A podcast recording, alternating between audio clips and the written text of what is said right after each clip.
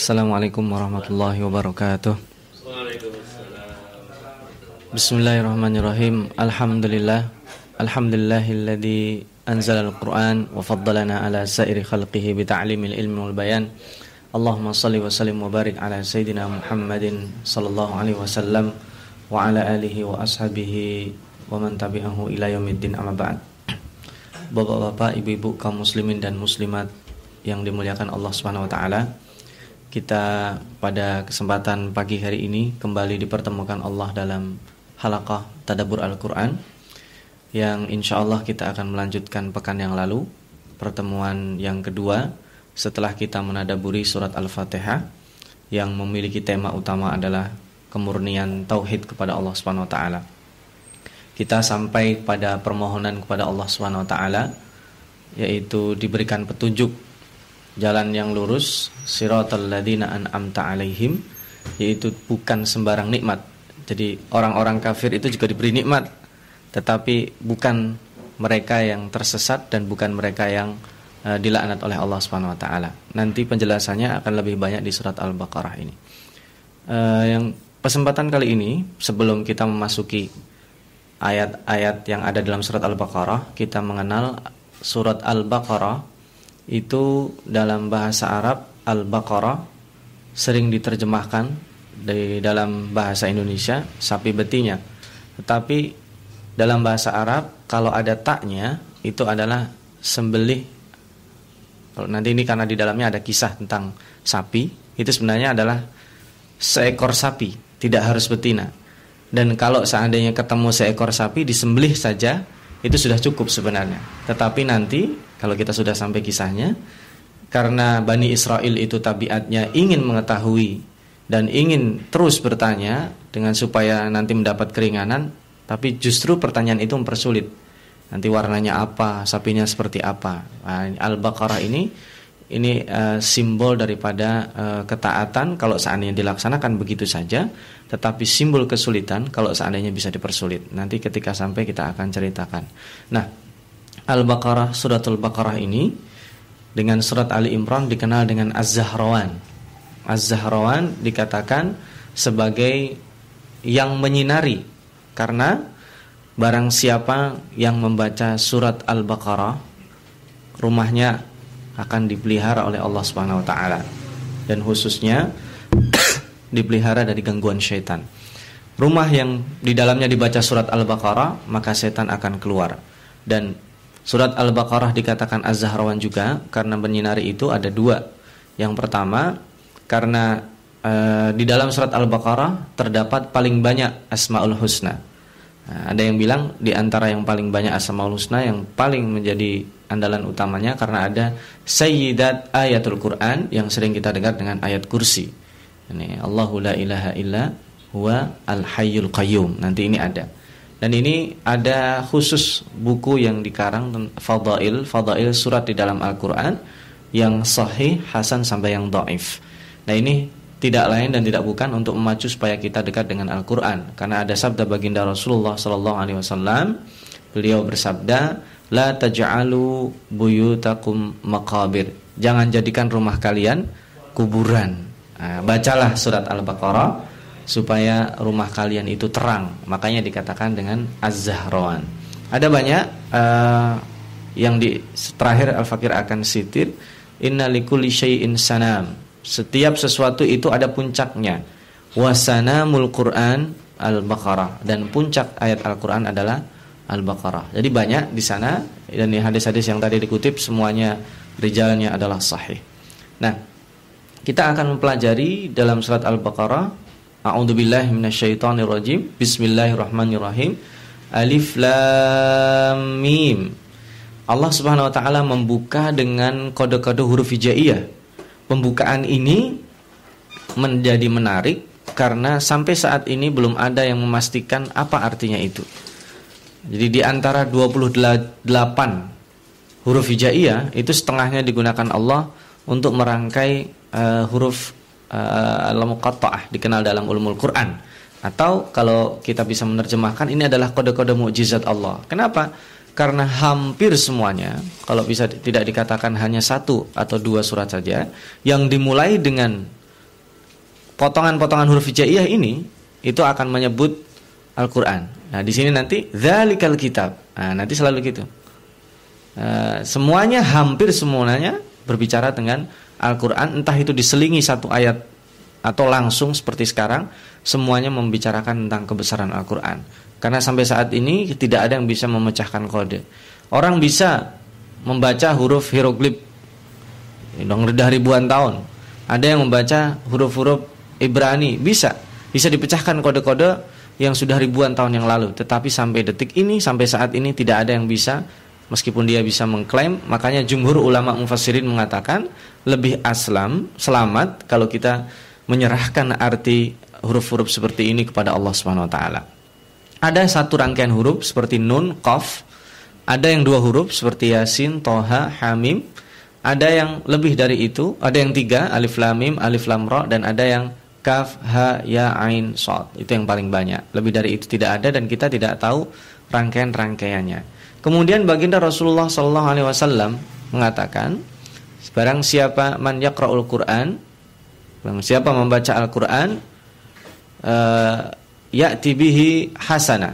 Ini dengan bacaan itu ada kebaikan wal hasanatu bi asyri amsalihha dan kebaikan itu akan digandakan oleh Allah pahalanya menjadi 10. Fala aqulu alif lam harf. Saya tidak mengatakan alif lam mim itu harf, walakin alifun harf, walamun harf, wa mimun harf. Tapi alif itu dihitung satu huruf, lam dihitung satu huruf dan mim dihitung satu huruf. Nah, jadi kalau kita membaca alif lam mim itu sudah mendapatkan 30 janji Allah Subhanahu wa taala. Padahal imam-imam alusi juga beberapa orang yang lainnya mengatakan itu dihitung dari gerakan bibirnya. Kita ketika membaca al-mu'minun itu ada alif lamnya. Tapi ketika kita membaca alif lam mim itu tidak baca alam. Bukan tiga huruf itu. Itu sembilan kata Imam Alusi. Alifun itu sudah tiga. Lamun enam. Mimun sembilan. Maka Imam Alusi mengatakan dalam tafsirnya Ruhul Ma'ani itu alif lam mim mendapatkan 9 huruf yang artinya berarti 90 kebaikan. Tetapi kita tidak menghitung itu karena itu adalah termasuk juga rahasia Allah taala.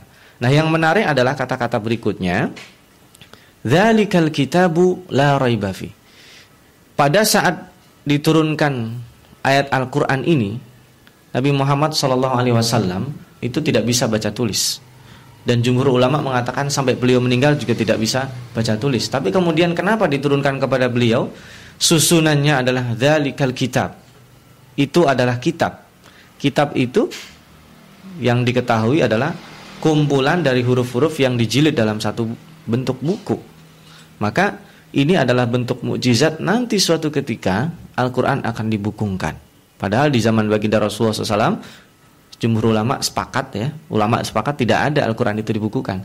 Tetapi final Al-Qur'an itu ditulis di zaman baginda Rasulullah Shallallahu alaihi wasallam. Tidak dibukukan tapi sudah ditulis semuanya dan baru dibukukan pertama kali di zaman Abu Bakar As-Siddiq dan kemudian baru kita kenal uh, disebarnya di fotokopi di zaman Utsman bin Affan yang dicetak belasan. Nah, dzalikal kitab, kitab ini adalah la raiba Tidak ada keraguan. Kenapa? karena datangnya adalah dari Allah Subhanahu wa taala. Tidak ada keraguan sama sekali. Datangnya dari Allah dan ini adalah uh, satu-satunya kebenaran yang dijamin. Ini validitasnya tinggi dan makanya Al-Qur'an itu tidak bisa diajarkan selain dengan tatap muka. Al-Quran itu, mohon maaf, bukan tidak bisa diajarkan. Tidak bisa diriwayatkan kecuali dengan tatap muka dan ketemu langsung. Sahabat itu ketika nantinya dikumpulkan dalam sebuah kitab, tidak bisa dia cukup ada tulisan ini saya tulis. Dia harus ada saksinya dan dia harus membacanya sesuai dengan ditulis atau tidak. Makanya nanti yang paling terkenal nama Al-Qur'an itu bukan Alkitab, ya, nah, bukan juga yang lain Az-Zikr, tetapi yang paling terkenal adalah Al-Qur'an. Kenapa? Sumiyal Qur'anu Qur'anan karena Al-Qur'an itu dari qara'a, masdarnya qara'a dibaca. Dan Al-Qur'an akan menjadi Al-Quran kalau kita baca. Sementara kitab itu tadi adalah salah satu sarana untuk menjaganya. Jadi tidak ada nanti yang bisa mengatakan bahwa yang menyusun ini betul Al-Quran itu dari dari Allah Subhanahu Wa Taala. Tapi yang menyusun ini itu Muhammad. Tidak juga. Karena kitab dzalikal kitabul la raiba itu order susunannya adalah dari Allah Subhanahu wa taala. Nah, ini secara teknis eh, kita mungkin tidak akan memperpanjang itu. Nah, la raiba fihi hudan lil muttaqin. Nah, diulang. Kalau kemarin kita sudah minta petunjuk yaitu petunjuk jalan orang yang engkau nikmati, berikan nikmat bukan sembarangan ya ghairul maghdub di sini hudan lil muttaqin yaitu petunjuk yang dikhususkan Allah atau hanya bisa dipakai oleh orang-orang yang bertakwa saja. Kenapa? Saya ulang permisalan uh, pekan lalu ya. Orang ada peta Jakarta di rak-rak buku di perpustakaan atau di toko-toko buku. Semua orang berpotensi untuk menggunakan jalan itu. Tetapi hanya orang yang mau dan punya kepentingan saja yang mengambil jalan itu. Makanya di sini Allah spesifik hudan lil muttaqin. Tidak dikatakan al-huda.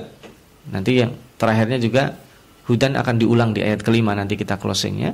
Itu hudan itu petunjuk yang sangat banyak lil muttaqin, yaitu yang akan diberikan kepada orang-orang yang bertakwa.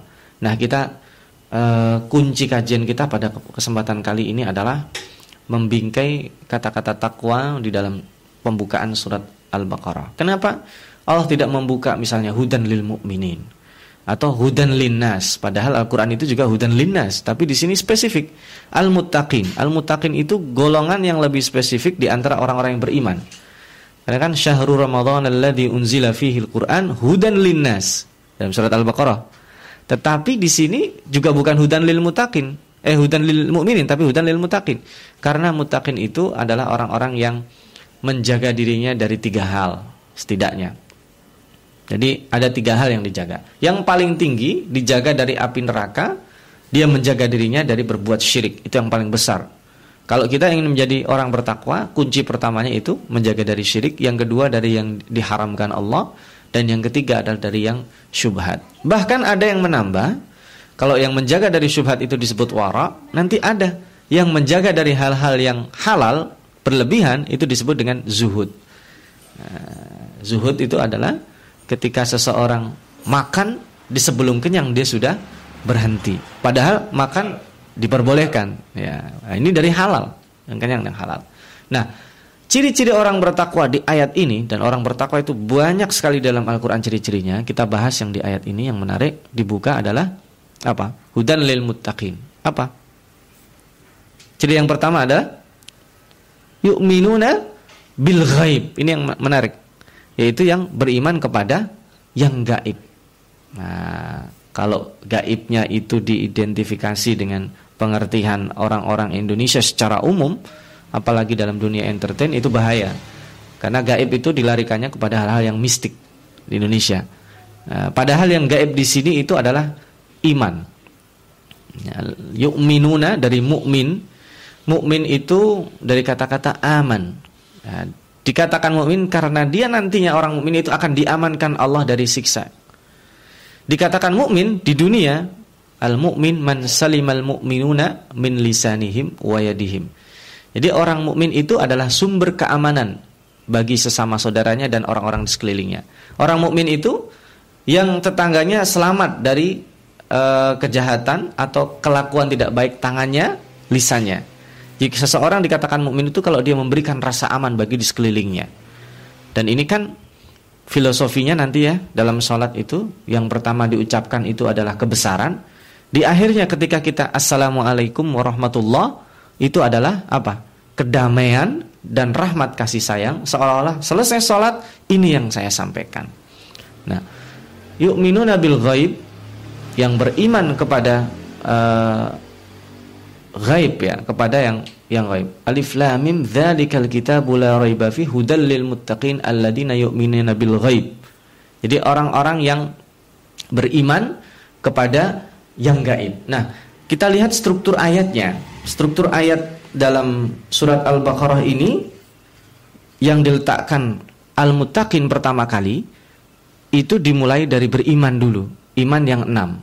Jadi rukun iman itu antuk minabillahi wa malaikatihi wa kutubihi wa rusulihi wal yaumil akhir Rasulullah SAW mengulang wa tu'mina bil qadar Jadi harusnya kan menggunakan huruf watof ya. Tapi di sini ditambah waktu minabil qadar, beriman dengan qadar itu artinya memiliki kekuatan lain. Karena seseorang ketika beriman dengan qadar kalau baik, khairihi wa syarrihi. Sementara beriman kepada qadar itu kita juga menjalaninya. Itu artinya iman terhadap qadar meskipun dia gaib tapi nanti kita akan mengalaminya. Dan pada saat kita gaib percaya dengan kodar, pada saat mengalaminya seseorang sering tidak percaya dengan kodar. Maka diulang dengan watu minabil kodari khairihi wa syarrihi. Nah, yang menarik setelah ini dibuktikan dengan wa yuqimuna Itu yang disebut dengan Islam. Iman dan Islam. Itu bisa dikatakan dua arti yang sama, tetapi sebenarnya berbeda kalau ada dikumpulkan. Kalau di tempat lain iman dan Islam itu disebar, itu artinya sama beriman dan kemudian dibuktikan dengan amal. Tetapi di sini setelah beriman dengan yang gaib, pertama adalah wa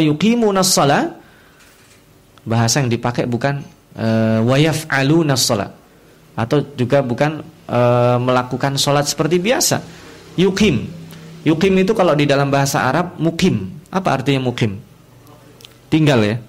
Nah, berarti menjadikan sholat itu pertama dia dirikan secara rukun dan syaratnya sah.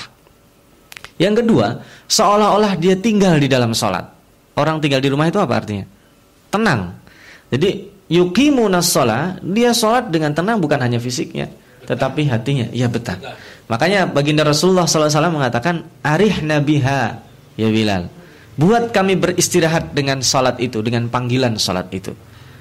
Ya, makanya orang sholat itu harusnya dalam kata-kata baginda Rasulullah SAW tadi itu arihna biha. Kalau yang orang sekarang kan dibalik arihna minha. Istirahatkan kami dari sholat ya. Kalau sudah nggak sholat senang sekali dia. Padahal terbalik. Yuqimunas sholat itu mukim. Seolah-olah sholat itu adalah rumahnya. Di, kenapa ada ribat? Ribat itu adalah menunggu dari waktu sholat ke sholat yang lainnya. Itu uh, setara dengan jihad visabilillah. Karena dia menganggap bahwa sholat itu rumahnya. Itu yang pertama. Dan sholat itu artinya doa khususnya. Sholat itu arti e, secara bahasa itu berdoa. Tetapi as-sholat yang dimaksud di dalam Al-Quran kebanyakan itu artinya adalah berdoa dengan cara khusus dimulai dengan takbiratul ikhram dan diakhiri dengan salam. Itu yang dimaksud dengan sholat yang dimaksud wa yuqimuna di sini. Nah, yang menarik yang kedua, wa mimma razaqnahum yunfiqun. Ini padahal ayat-ayat ini turun setelah ada kewajiban salat dan kewajiban zakat. Kenapa tidak langsung wa yuqimunas salata wa yu'tunaz zakah? Tetapi wa mimma razaqnahum yunfikun dan dari tidak semua yang kami berikan rizki itu mereka berinfak. Nah, saya ingin membahas dari kata ganti. Kalau alhamdulillah itu kemarin kita sudah ada rahasia. Kenapa tidak iyahu kepadanya lah kami menyembah, kepadanya tapi diganti kepada mula, hanya kepada mula kami menyembah. Kami ini adalah seolah-olah yang diturunkan Al-Qur'an. Itu ikrar yang ditulis oleh Allah. Sekarang dibalik. Ini ikrarnya langsung dari Allah. Setelah alladzina yu'minuna bil ghaib wa yuqimunas shalah itu orang lain. Ini langsung wa mimma razaqnahum. Nah, di sini kami itu bukan bukan kita. Nah, di sini adalah Allah. Dalam bahasa Arab tidak bisa disamakan dengan bahasa Indonesia. Dalam bahasa Indonesia kami itu orangnya banyak. Uh, tapi dalam bahasa Arab kami itu artinya adalah nunul azamah untuk kebesaran dan secara filosofi juga kata-kata rozak nahum nah di situ ada nisbah musyarakah. Maksudnya apa? Rizki yang diberikan Allah itu tidak diberikan tiba-tiba saja. Filosofi kemarin kita ingat ya, iya karena bud wa iya karena stain. Kenapa tidak mengatakan iya karena bud wa iya karena telub? tidak minta, ya kan? Tetapi nasta'in, nasta'in itu adalah di situ kita ada musyarakah. Saya bangun rumah, kurang pintunya. Nah, di situ disebut dengan isti'anah. Tapi kita sudah bisa bangunan. Saya punya usaha A, tolong bantu saya. Itu disebut dengan isti'anah. Jadi orang yang minta bantuan itu ada usaha. Sama dengan ini. Wa mimma rozaqnahum. Rizki Allah itu sudah ada. Kenapa na? aslinya dari Allah. Tetapi rizki itu harus dijemput. Nah, banyak ya permisalan. Nabi Musa, Maryam itu sering yang disebut oleh para dai. Maryam itu ketika habis lahir dia haus, tidak ada bidan, tidak ada rumah sakit, tidak diberikan air secara cuma-cuma makanan, tetapi oleh Allah SWT justru wahuzzi ilaiki bijid'in nakhlah. Goyang itu pohon korma. Itu kan usaha. Tetapi begitu kormanya digoyang turun semuanya. Padahal siapa laki-laki yang terkuat di antara kita yang sanggup menggoyang pohon korma? Pohon korma tahu Pak ya? Palem. Sekeras pohon palem. Kalau digoyang itu jangankan rubuh, goyang aja bisa jadi enggak. Karena kencang sekali. Tetapi itu kecil apa pun itu adalah diwajibkan kita untuk berusaha. Coba Nabi Musa ketika dia diklaim kaumnya, kamu pendusta. Katanya mau menyelamatkan kami. Kok, ini, kok malah dibawa ke tepi laut? Inna lamudrokun sudah di tepi laut. Ah ini nanti kita akan didatangi Fir'aun. Matilah kita di sini. Kata orang Medan ya. Mati kita di sini. Tetapi kata Allah, Inna iya Rabbi sayahdin. Kita tunggu ordernya Allah. Tapi ordernya Allah apa tiba-tiba langsung dibentangkan jalan? Tidak. Nabi Musa disuruh pukul tongkat. Harus ada usaha. Usaha itu adalah kunci yang harus diambil oleh makhluk. Sedangkan Allah memberikan apa di balik pintu yang dibuka dengan kunci itu. Begitu dia ketok e, laut dengan tongkatnya, terbelah. Di situ ada mukjizat. Maka di sini wa mimma razaqnahum artinya sangat dalam sekali. Rizki yang diberikan Allah Subhanahu wa taala itu tidak mungkin tidak diberikan, tidak mungkin diberikan kecuali dengan usaha. Dan yunfikun di dalam Al-Qur'an itu ada kategorinya tiga. Yang paling tinggi adalah sodakat yang disebut dengan zakah yang sering diulang wajib hukumnya dari zakat fitrah ataupun zakat mal yang kemudian banyak di, uh, eh, dalam uh, pakar fikir, pakar hukum ya.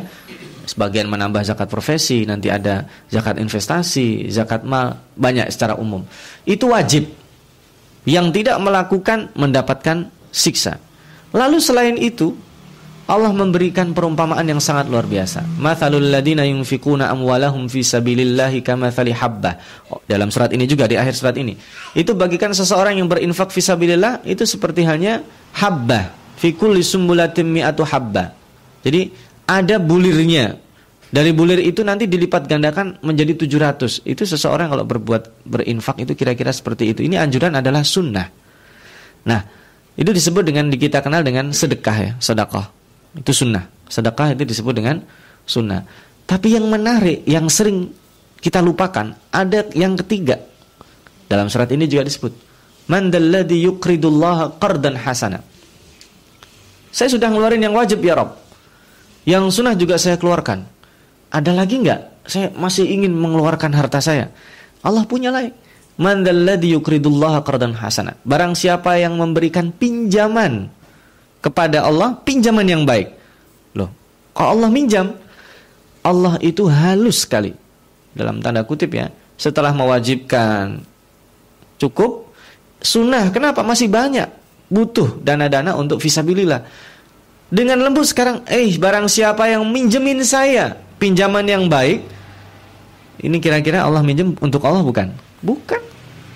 Memberikan pinjaman yang baik tetapi untuk kepentingan yang lainnya, lil fuqara, lil masakin, untuk visabilillah, maka akan dilipat gandakan Allah. Makanya di sini kira-kira rahasianya tidak diberikan kata-kata wa itu nazaka itu supaya tiga kategori yang ada di dalam Al-Qur'an itu masuk semua. Yang wajib, yang sunnah dan pinjaman itu.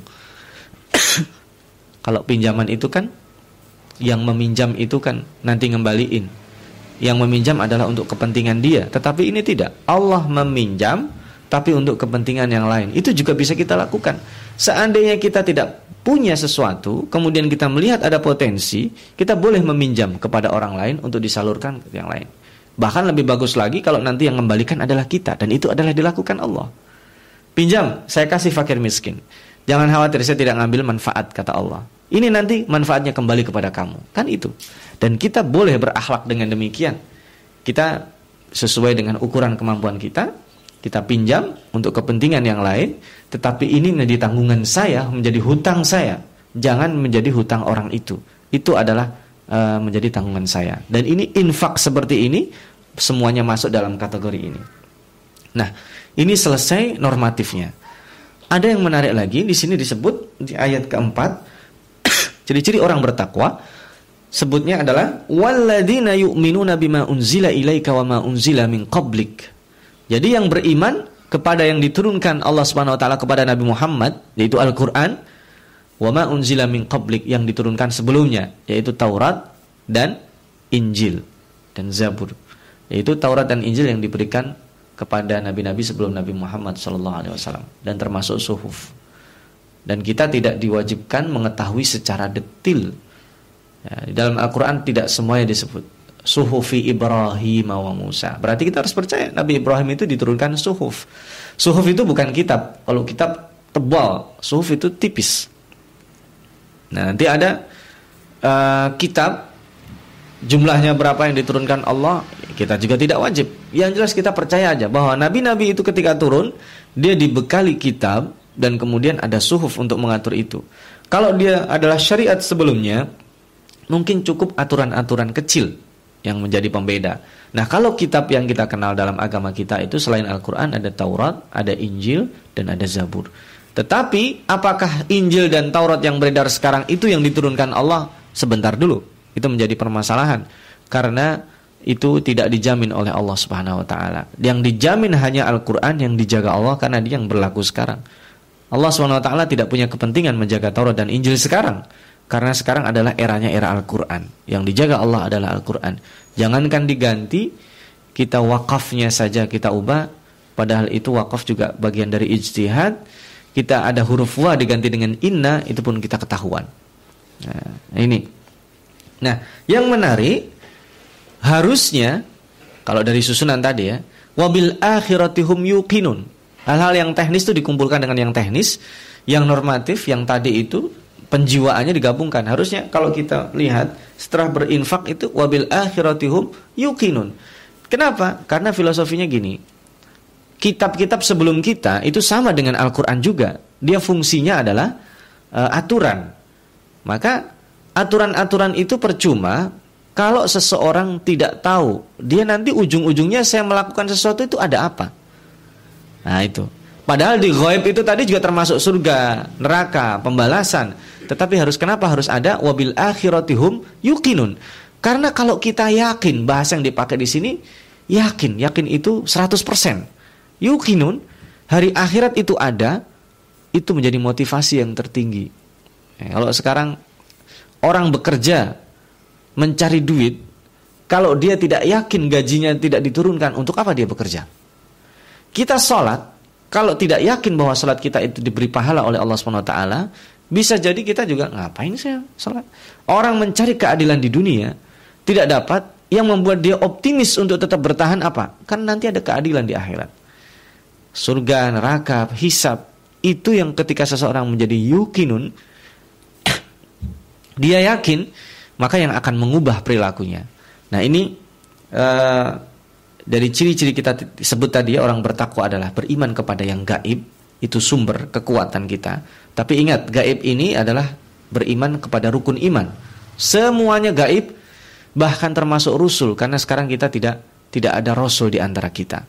Oke Nabi Muhammad SAW itu tidak gaib pada saat diturunkan ini Tetapi di situ bukan Nabi Muhammad berimannya Kepada Nabi-Nabi sebelum Nabi Muhammad juga include di situ Berarti di situ disebut kepada yang gaib Jadi semua iman itu gaib semuanya Maka dikatakan al-gaib baru diaplikasikannya dengan mukim as-salat Kita jadikan salat adalah kebiasaan Di luar salat jiwa kita adalah jiwa salat Makanya tanha anil fahsya wal mungkar Itu karena yukim Dijadikan salat adalah uh, spiritnya perbuatan itu.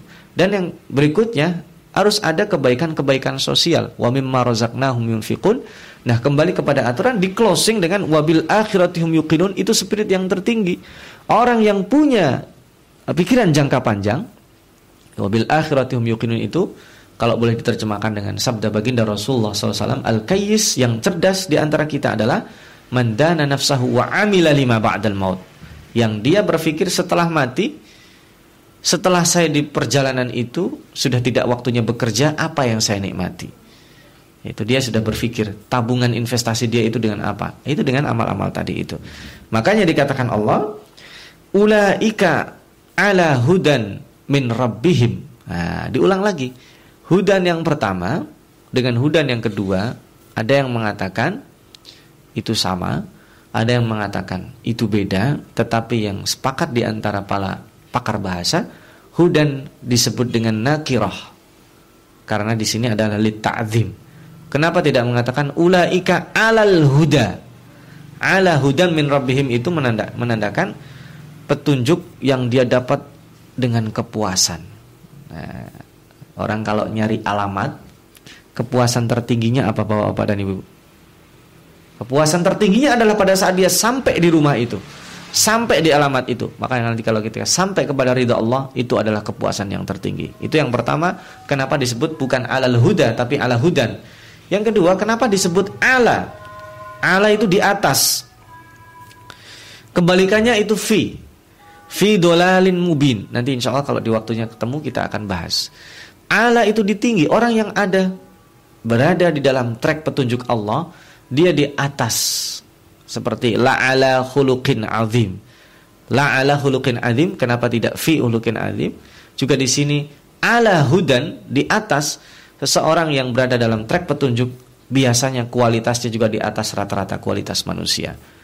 Nah, ini yang kedua. Yang ketiga, petunjuk itu hanya bisa dimanfaatkan dengan baik oleh orang-orang yang menginginkannya dia ambil itu Al-Qur'an, dia baca Al-Qur'an dulu karena di sini ada uh, wa unzila ilaika itu bukan hanya sekedar diturun. Al-Qur'an ini manfaatnya bukan saya pegang, saya letakkan di dashboard kalau di mobil, saya letakkan di tempat yang khusus atau mulia jadi pajangan ketika di rumah, jadikan jimat, bukan.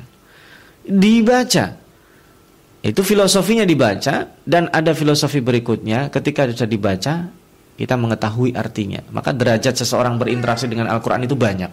Orang yang dia membaca Al-Qur'an, orang yang memahami Al-Qur'an, orang yang mengamalkan Al-Qur'an dan yang terakhir itu setelah khairukum man ta'allama Al-Qur'an kata baginda Rasulullah apa? wa 'allamah dan mengajarkan Al-Qur'an. Mengajarkan bukan seperti ini saja, tapi Bapak-bapak ketika berakhlak dengan Al-Quran itu mengajarkan nilai Al-Quran kepada yang lainnya. Dan di sini di closing, insya Allah kita tutup di ayat kelima ini, wa ulaika hum al-muflihun. Nah, yang menarik orang-orang bertakwa yang tadi disebutkan karakteristiknya itu dikaitkan dengan al-falah. Itu sama di dalam setiap hari kita mendengar lima kali orang mengumandangkan takbir, yang mengundangkan azan. Kenapa? Itu yang dibahas, eh, yang di pakai itu hayya 'alas shalah, hayya 'alal falah. Ayo kita sholat, dirikan sholat. Ayo kita sambut kebahagiaan. Kenapa bukan misalkan hayya 'alas shalah, hayya 'alal majdi. Ayo kita sholat, ayo kita raih kejayaan. Kenapa tidak dikatakan lagi hayya 'alas shalah, hayya 'alal ghina. Ayo kita sholat, ayo kita jemput kekayaan. Hayya 'alas shalah misalkan yang lainnya, tetapi al-falah yang disebut. Karena di dalam Al-Qur'an Al-falah itu spesifik, kebahagiaan yang sangat spesifik. Qad aflahal mu'minun. Jadi ulaika humul muflihun di sini maksudnya adalah setelah orang sampai kepada pintu surga dia buka itu di dalam surat At-Taubah Allah berfirman menarik ya wa'adallahu alladziina wa'adallahu almu'minina wal mu'minat jannatin tajri min tahtihal anhar Allah itu janjikan surga dan bukan hanya surga Wa masakina thayyibah. Surga itu dalam bahasa kita itu kadang kurang diterjemah. Jannat itu taman. Artinya, taman yang sangat rindang yang orang itu suka berada di dalamnya. Nah, kalau orang dikasih taman aja nggak cukup. Harus ada wa masakina thayyibah. Tempat-tempat tinggal. Nah, orang kalau dilepasin di, tam di taman di kita dimakan nyamuk. Harus ada wa masakin. Jadi kita tinggal di surga itu gedung, rumah dan ada taman-tamannya. Tajri min tahtihal anhar. Itu ada sungai. Itu boleh nggak kita memvisualisasikan atau menghayal? Oh silahkan tidak ada masalah. Tidak ada yang melarang. Karena surga itu tidak bisa dibayangkan. Wa khatara ala qalbir basar. Wala ainun uh, wala udunun samiat. Uh, tidak juga di ainun ra'at tidak ada mata yang melihat tapi ini visualisasi ini diperbolehkan nah tapi kata Allah dalam surat uh, At-Taubah ini ayat 70 kalau tidak salah ya waridwanum minallahi akbar. Tetapi ridha Allah itu sahibul bait ridha. Saya punya villa, seandainya saya punya villa di puncak ada pemandangan indah, saya persilahkan bapak-bapak masuk. Senang ya? Tetapi waridwanum minallahi akbar. Yang lebih besar adalah ketika yang ketika dibuka pintu villa itu yang menyambut adalah sahibul bait. Yang menyambut itu yang punya rumah. Setelah itu dia katakan, ini kunci silahkan Bapak ambil, lakukan apa saja. Saya rela, anggap rumah sendiri. Dzalika huwal fauzul azim. Nah, itu disebut adalah kemenangan, disebut kebahagiaan yang hakiki nanti pada saat Allah itu ridho. Kita dikasih kunci surga, diantar malaikat mengantarkan kita pada pada suatu tempat itu, maka itu yang disebut wa ulaika humul muflihun. Itu kebahagiaan. Dan ini kan sambungannya kemarin kita kan sambungan petunjuk yang kita cari itu apa? Yang kita cari ini al-fala, hayya 'alas shalah, hayya 'alal falah. Maka korelasi seseorang yang sholat dengan kebahagiaan itu tinggi sekali. Jangan dikatakan, "Oh enggak, saya punya tangga, dia sholat dari kecil sampai sekarang buktinya miskin aja terus." Susah aja hidupnya. Tidak ada korelasi antara sholat dengan dia dapat uang banyak, tetapi yang disebut adalah al-falah. Hayya 'alas shalah, hayya 'alal falah. Dia buktinya sholat dari kecil sampai sekarang dari miskin ya, tetapi dia terus difitnah oleh orang. Tidak ada hubungannya dengan imunitas fitnah. Kebahagiaan itu adalah tempatnya di sini. Sebagaimana at-taqwa hahuna kata baginda Rasulullah, maka kebahagiaan juga berada di dalam hati kita. Hati itu di mana? Ini representasi di sini. Al-qalbu itu jantung, tetapi tidak tidak tahu kebahagiaan itu letaknya di mana. Maka wa ulaika humul muflihun kalau boleh kita closing di sini kebahagiaan tertinggi seseorang ketika berjumpa dengan Allah dan kita katakan adalah waridwanum minallahi akbar. Allah ridho terhadap yang kita lakukan. Nah, lima ayat ini sederhana dan setelah ini kita sudah berbicara dengan ayat yang lainnya, uh, kita akan menadaburi di pada pertemuan yang berikutnya insya Allah yang berkaitan dengan uh, orang-orang kafir dan orang-orang munafik. Mungkin ini saja kita cukupkan tadabur surat Al-Baqarah ayat 1 dan 5 mungkin masih ada waktu sekitar 5 menit kita jadikan untuk dialog. Saya akhiri sementara. Jika ada yang mau ditanyakan, saya persilahkan Bapak-bapak hadirin sekalian. Ada? Bapak-bapak? Kalau ada yang mau ditanyakan, silahkan Bapak-bapak.